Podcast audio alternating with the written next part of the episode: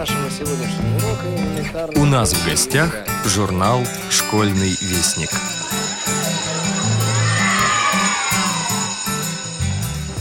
Бледный вечер весны И задумчив, и тих.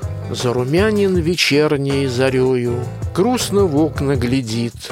И слагается стих. И теснится мечта за мечтою. Что-то грустно душе Что-то сердцу больней Или сгрустнулось и мне о бывалом это май-баловник, это май-чародей Веет свежим своим опахалом. Там задушной чертою столичных громад На степях светозарной природы Звонко птицы поют, и плывет аромат И журчат сладкоструйные воды И дрожит под росою душистых полей Бледный ландыш склоненным бокалом Это май-баловник, это май-чародей Веет свежим своим опахалом. Коснулся и нас, сотрудников журнала «Школьный вестник», своим опахалом «Май». Растревожил, конечно, но мы не утратили трудоспособность и выпустили в свет пятый номер нашего журнала. Здравствуйте, уважаемые радиослушатели ВОЗ. У микрофона Юрий Кочетков. И как всегда, он познакомит вас с очередным номером школьного вестника. Данный обзор – не совсем обычный получился в этот раз. Конечно же, все наши традиционные рубрики на месте и более того, вы можете прочитать окончание большого материала Ильи Бруштейна между отчаянием и надеждой, опыт работы со слепоглухими в Германии. Но большую часть обзора я посвящу сегодня одной рубрике на поэтической волне. Все мы в мае этого года отметили великий праздник – День Победы в Великой Отечественной войне. Рубрика на поэтической волне данного номера посвящена поэтам-фронтовикам, не оставляя линии огня – эти строки из стихотворения поэта-фронтовика Сергея Наровчатова можно считать девизом всех поэтов, воевавших на фронтах Великой Отечественной войны. Война не обошла стороной никого. Смертельная опасность нависла над всеми, молодыми и старыми, на фронте и в тылу. Казалось бы, что в жизни уже нет места ни любви, ни творчеству, тем более поэзии. Война и поэзия – два взаимоисключающих понятия. Однако люди умудрялись жить, любить, творить посреди этой небывалой войны. Молодые, а иногда и зрелые поэты, оказавшись на войне, продолжали писать стихи. В этих написанных в минуты затишья или блиндаже после боя стихах отражаются и жестокая реальность тех лет, и безграничная вера в победу над врагом. Многие поэты погибли, оставив после себя стихи. Кому-то посчастливилось выдержать все и вернуться живыми. Для многих долгожданная повседневная жизнь была несправедливо короткой. Мы не от старости умрем, от старых ран умрем, писал поэт-фронтовик Семен Гудзенко. Во время вражеской контратаки снаряд разорвался у самых ног капитана Рыбалка. Командир батареи чудом остался жив, но слеп. Это случилось за два месяца до конца войны. Ему тогда едва исполнилось 23. После выписки из госпиталя потянулись дни полные борьбы с отчаянием, полные горестных раздумий о том, как жить дальше. И он открыл для себя новый мир, начал писать стихи и как бы обрел второе зрение. Юрий Алексеевич Инге родился в 1905 году в Стрельне. 15 лет пошел на завод «Красный треугольник». Вначале был чернорабочим, потом резчиком. В 1930 году начал печататься. Выпустил первую книгу «Эпоха». Он участвовал в боевых походах балтийских кораблей против белофиннов, в десантных операциях зима 1939-1940 года.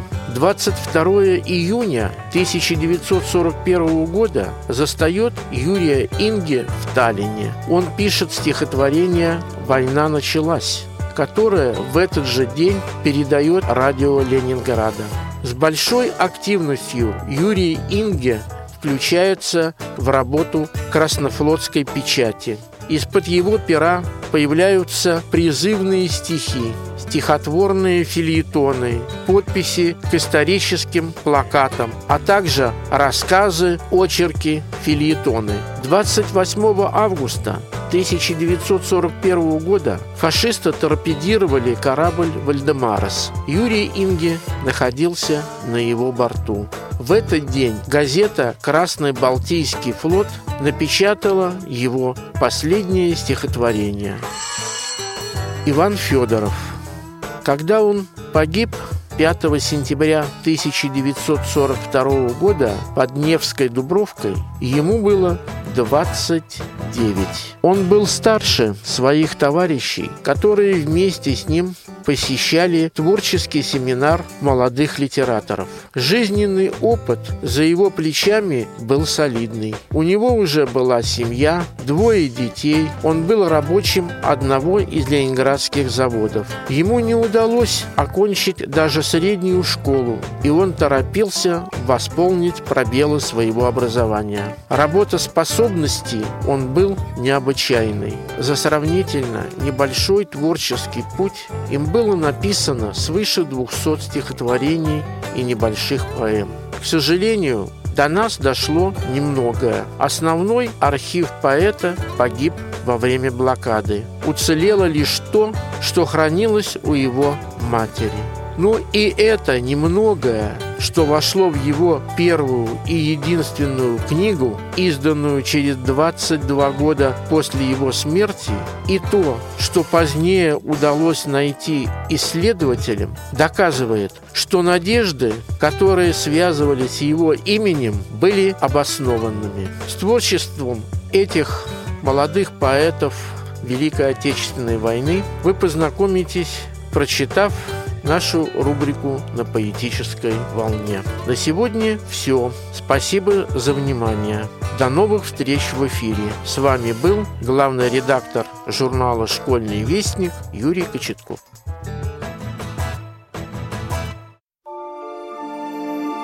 Снежный человек нам не повезло с нормальными, безобидными городскими сумасшедшими, за которыми можно бегать по улице, всячески задирать, дразнить и приставать, слушая невнятную, пузырчатую болтовню. Зато имелся почти одомашненный снежный человек. Водовоз колодезников. Конечно, не трехметровый великан, какие встречаются в особенно глухих местах, в горных и лесных. Ростом наш не вышел. Метр с кепкой — эдакий снежный лилипут. Однако по другим приметам хоть куда. Зимой и летом ходил в шапке малахая и бараньем тулупе, мехом наружу, напоминая старинный резной гардероб. Ни в жизнь не раздевался, даже когда мылся. Намыливался, не снимая кальсон и фуфайки, но, судя по лицу, густо заросшему рыжей шерстью, весь был ровно мохнатый.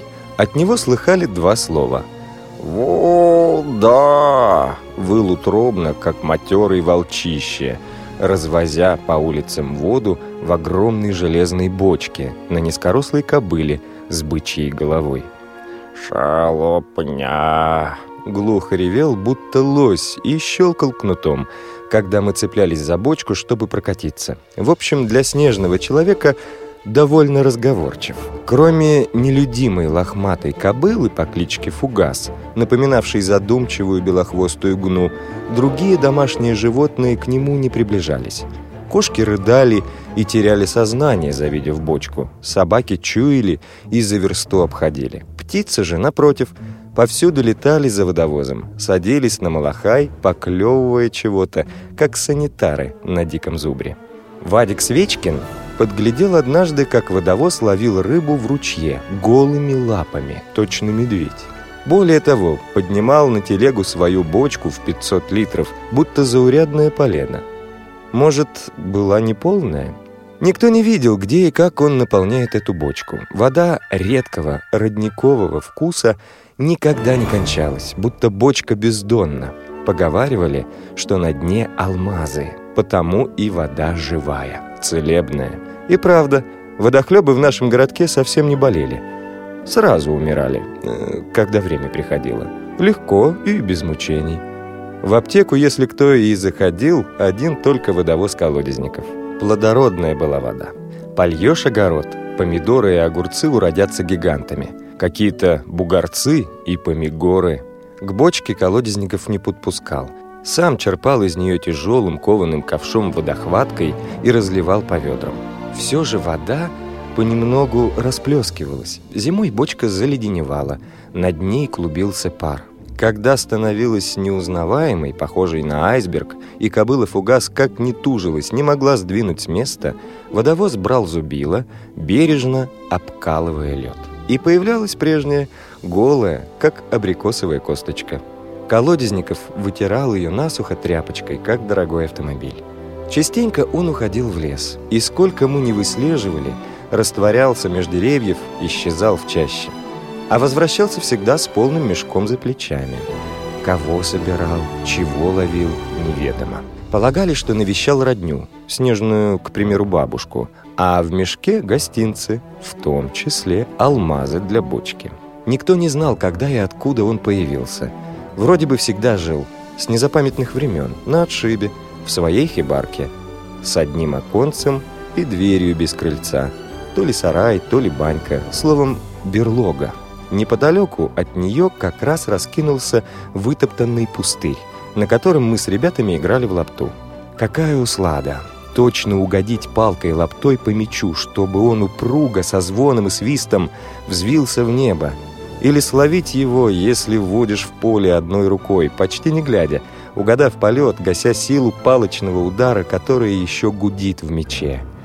«Дробку поймал!» — орал тогда с восторгом, будто не мяч, а птица в кулаке. А что означает «дробка»? Разрази гром, не знаю. Может, и в самом деле есть такая прыткая птичка, дробка. Впрочем, поймал мяч с лету, вот тебе и дробка. Радуйся и голову не морочь. Играли по много часов до ночи. Иногда мяч выныривал из неровных мигающих сумерек прямо перед носом, не отклонишься и так шибал, что светлее становилось. Или скрывался в траве. И тогда все ползали на коленках, шарили, как слепцы, находя лягушек и улиток, грибы, вроде дедовского табака, и яблоки, вроде конских. Самое неприятное, когда улетал к берлоге водовоза Колодезникова. Редко кто вызывался отыскивать в потьмах. Оставляли до следующего дня. Как-то старшеклассник Николай Подкорытин Забил мяч лаптой под самую крышу, над тускло горевшим окном. Побежал вытаскивать, да и глянул с дуру в оконце. Ничего не разобрал. Так, вроде какие-то подушки повсюду, зеленые и голубые. Но вскоре у него начали пробиваться усы, а потом и борода. «Заразился», — шептались наши ребята. Всегда найдется человек, которому, как говорится, больше других надо. У нас в городишке известно, кто это таков. Курилов с автобазы. В каждой бочке затычка. Не давали ему покою алмазы. Курилов по пятам ходил за водовозом. Даже в аптеку, где тот взял зачем-то три подушки. Кислородную и две водородных. Наблюдал Курилов за берлогой, целясь в окошко подзорной трубой, и много дней распутывал в лесу водовозные следы ползал и вынюхивал. Наконец, соорудил охотничью засидку, как на медведя. «Вот, баранки гно!» — радовался про себя, поджидая. «Да буду камешки, верно говорю. И к черту вонючую автобазу!» Упорный Курилов знает, где притаиться. Всегда с добычей. Услышал, как птицы слетаются. Фр -фр. На полянку среди бурелома. Пригляделся — и еле различил водовоза Колодезникова. Такой он свой в лесу, точно пень или другая коряга, вроде птичьего гнезда. Бесшумно, будто пуганный зверь, собрал в мешок корешки, вершки, метелочки и каменья, на которые и смотреть-то лень. Глазам своим не поверил Курилов. Столько сила часов впустую. Однако не таков Курилов с автобазы, чтобы сразу сдаться, руки опустить. Темной, непроглядной ночью выдаются такие ночи специально для злоумышленников. Подкрался он к бочке, стоявшей под навесом у берлоги водовоза. Кобылка Фугас спала рядом, погрузив бычью голову в мешок с овсом. Только белый хвост, как маятник, качался из стороны в сторону. Времени у Курилова было в обрез. Это он точно знал. Водовоз дремал не более 40 минут в сутки. Курилов расторопно и тихо, как долгоногий комар Карамара, взлетел на бочку, нащупал крышку с хитрым висячим замком и принялся совать в отверстие один за другим ключи от разных автомобилей. Хитрый замок не ожидал, видно, настолько простого подхода и сдался на седьмом ключе. С трудом Курилов отворил крышку, тяжелую, как люк канализации, и задохнулся. Такой повеяло небесно-лесной свежестью, что голова закружилась. Впрочем, у Курилова долго не кружилось. Он умел хорошо тормозить. Изловчился, скользнул босыми ступнями в бочку, где оказалось куда светлее, чем снаружи, и притворил за собой крышку. Воды было по колено. Нежно касалась и ласкала грубые куриловские ноги. Он пошарил пяткой там и сям, нащупав, как и ожидал, камешки. По всем ощущениям, алмазы. Набрал воздуху и нырнул. Показалось, что очень глубоко. Дно круто уходило вниз, теряясь в голубоватой дымке. Курилов не придал этому большого значения, поскольку голова стояла на тормозе. Привычный ныряла, распутыватель лески и выдиратель крючков из подводных зацепов, он не сомневался в успехе, только воздуху еще ухватить. Однако, выплыв на поверхность, все же удивился. Воды по горло и местность совсем незнакомая. Курилов поднял руки, чтобы нащупать люк, но не дотянулся. Высокая пустота над головой, а в голове низкая. Так и побрел, не знамо куда, на цыпочках, с поднятыми руками, будто сдаваясь неведомо кому. «Похоже, заплутал, баранки гну», — бормотал Курилов, вспоминая родную, милую автобазу. «Потерялся, верно говорю». Ранним утром, когда Колодезников выехал на работу, кобылка-фугас как-то странно фукала и фыркала. Скорее мычала. Водовозу послышались даже отдельные слова. «Баранки гну», «заплутал». Хотя кобылка вроде уверенно трусила по знакомым городским улицам. Колодезников тпрукнул и строго подошел к голове. Но та поглядела такими невинными, прозрачными глазами, что совестно стало за подозрение. Навострив ухо, водовоз, наконец, разобрал, что мычание из бочки, приоткрыл крышку и увидел над водой большой белый цветок с заплывшими глазками. То ли лотос, то ли кувшинку – Конечно, это была сильно размокшая рожа Курилова, вся в корешках и травках. Да разве сразу сообразишь? Некоторые долгие секунды они глядели друг на друга. Курилову захотелось нырнуть и уплыть подальше, но вода, будто во сне, сгустилась, превратилась в лед, сковала. «Шалопня!» — рявкнул водовоз и выдернул из бочки за ухо, как сорную водоросль, как чертов орех челим — полигонум, гидропипер, если по латыни. Водопьяный от корешков и вершков, пошатываясь, Курилов побрел к автобазе. Голова кружилась, и тормоза, похоже, отказали навсегда. Пару дней он отлеживался, переводил дух, а потом взялся, как говорится, за перо. Сроду не писал, даже в школе увиливал. А тут сел за стол и аккуратно накорябал заявление – подумал, выморал и написал честно «Донос». Вода у гражданина Колодезникова поддельная. Набуровливает из подушек в бочку водород и кислород с лесной дурью. Две подушки водорода, одна кислорода, H2O, захлебывался Курилов. Дует, шепчет, улыбается и сказки вроде рассказывает баранки гну. Требую взять анализы воды, бочки, у которой ни дна, ни покрышки, а в первый черед самого водовоза. Тогда узнайте, верно говорю. Дай кобылу фугаску. Испытайте, баранки гну, кобыла ли она или не кобыла, а то хвостом время считает. Закончил и подписался. Доброжелатель с автобазы. Участковый Федор Чур прежде с водовозом не сталкивался. У него в доме вода текла из крана. Дел вообще-то было немного, и он живо откликнулся на донос, вызвав Колодезникова повесткой. «Экая бразина», — подумал Федор Чур, разглядывая водовоза при ярком милицейском свете. «На человека мало похож. Обезьянья порода».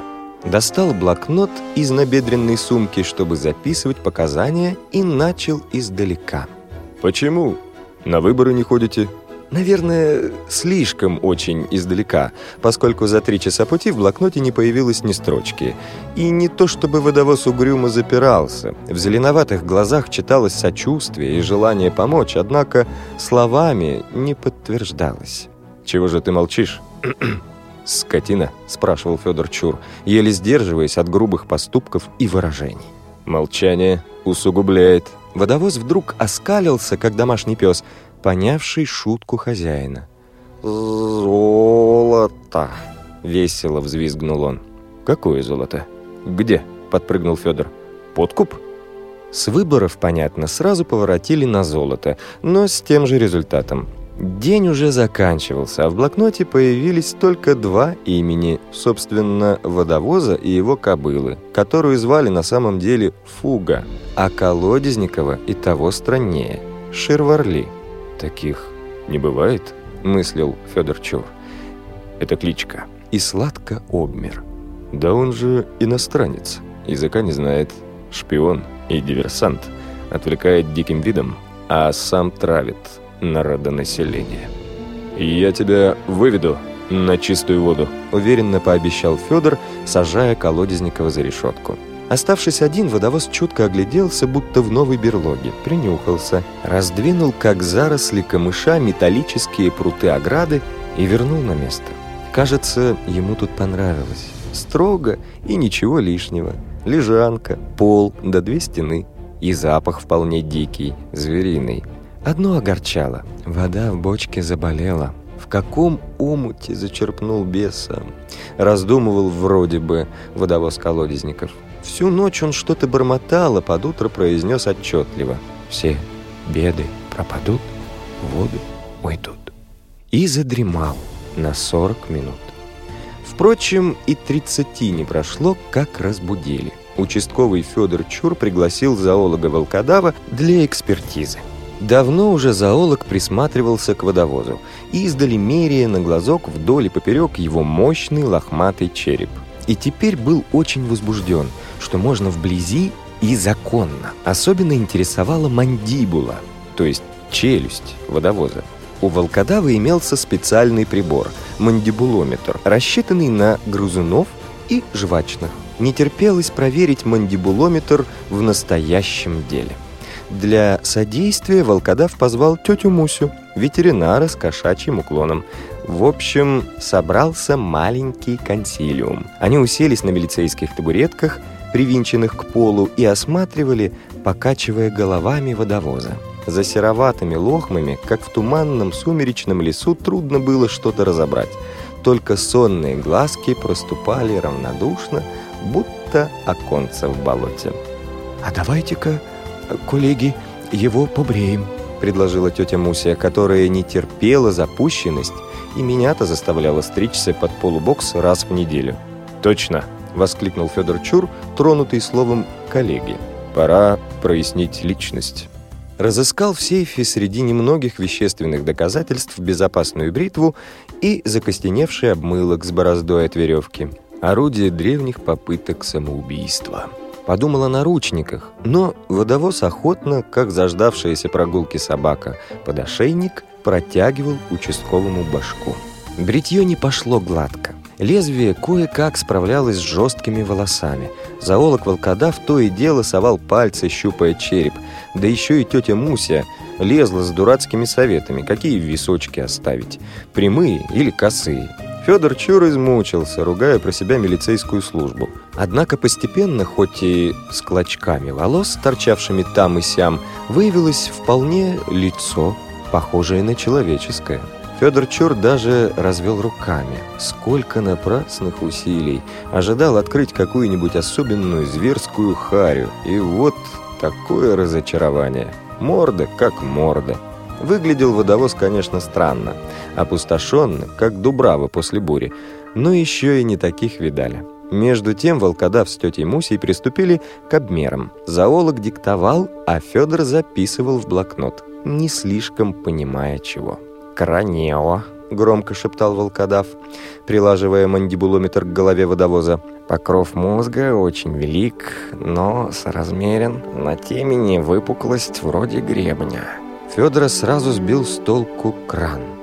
Спросить было неловко, а он вдруг подумал — может, оттуда вся поддельная вода из этого самого крана?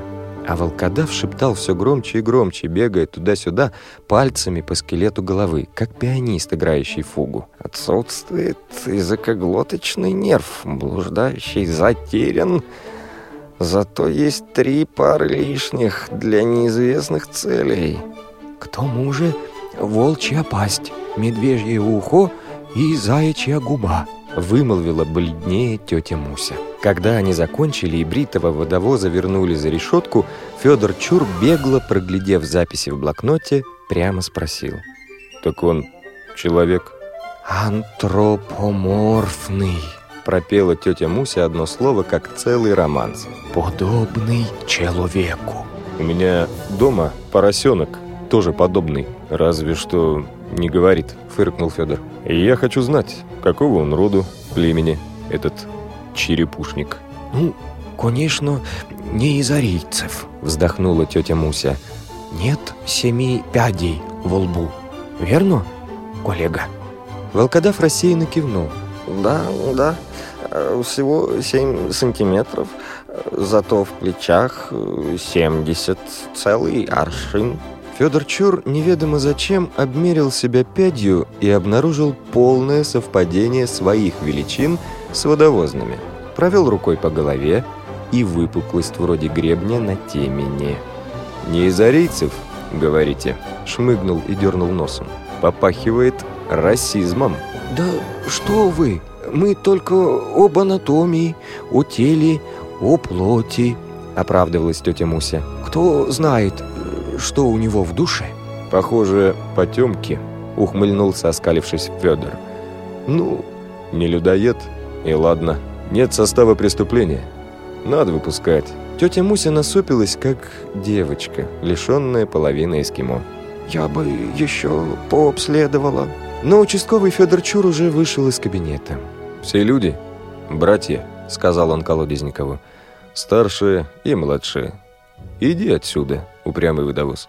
«Да найди стоящее дело. От воды навару не густо». Водовоз Колодезников пошел домой, поеживаясь на ветру. Такой был бритый, как свежий спил бревна, только что годовых колец незаметно. Прежде всего глянул в бочку и увидал голое отражение, как кувшинку на воде. Нырнул и был таков, только его и видели. Да нет, это, конечно, для красного словца. На самом-то деле так и возит по сию пору воду в бочке. Снова оброс, как старый пень мхом, и не бреется.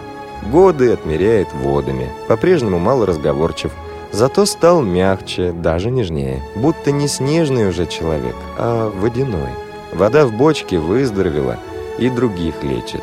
В наш городишко приезжают специально на воды Колодезникова. Даже Курилов с автобазы, наглотавшись той ночью, изобрел ни с того ни с сего универсальный ключ, который, правда, ничего не открывает и не закрывает. Это такой ключ сам по себе. Из него чего-то струится, подтекает, а временами и бьет, как из хорошего фонтана. Старшеклассник Николай Подкорытин поступил в столичный университет и через год закончил. «Отчего ты так умен?» – спрашивали профессора. «У нас вода такая», — отвечал усатый и бородатый. «Гидрохино, Оксихино и, конечно, водовоз колодезников». А откуда этот водовоз? Какого племени или породы? Снежный он человек или водяной? Почему в конце-то концов Шерварли? Не знаю. Разрази меня гром. Да потому же, наверное, почему и дробка. Пейте из его бочки, радуйтесь, голову не морочьте и концы в живую воду. Автор текста Александр Дорофеев. Читал Дмитрий Гурьянов.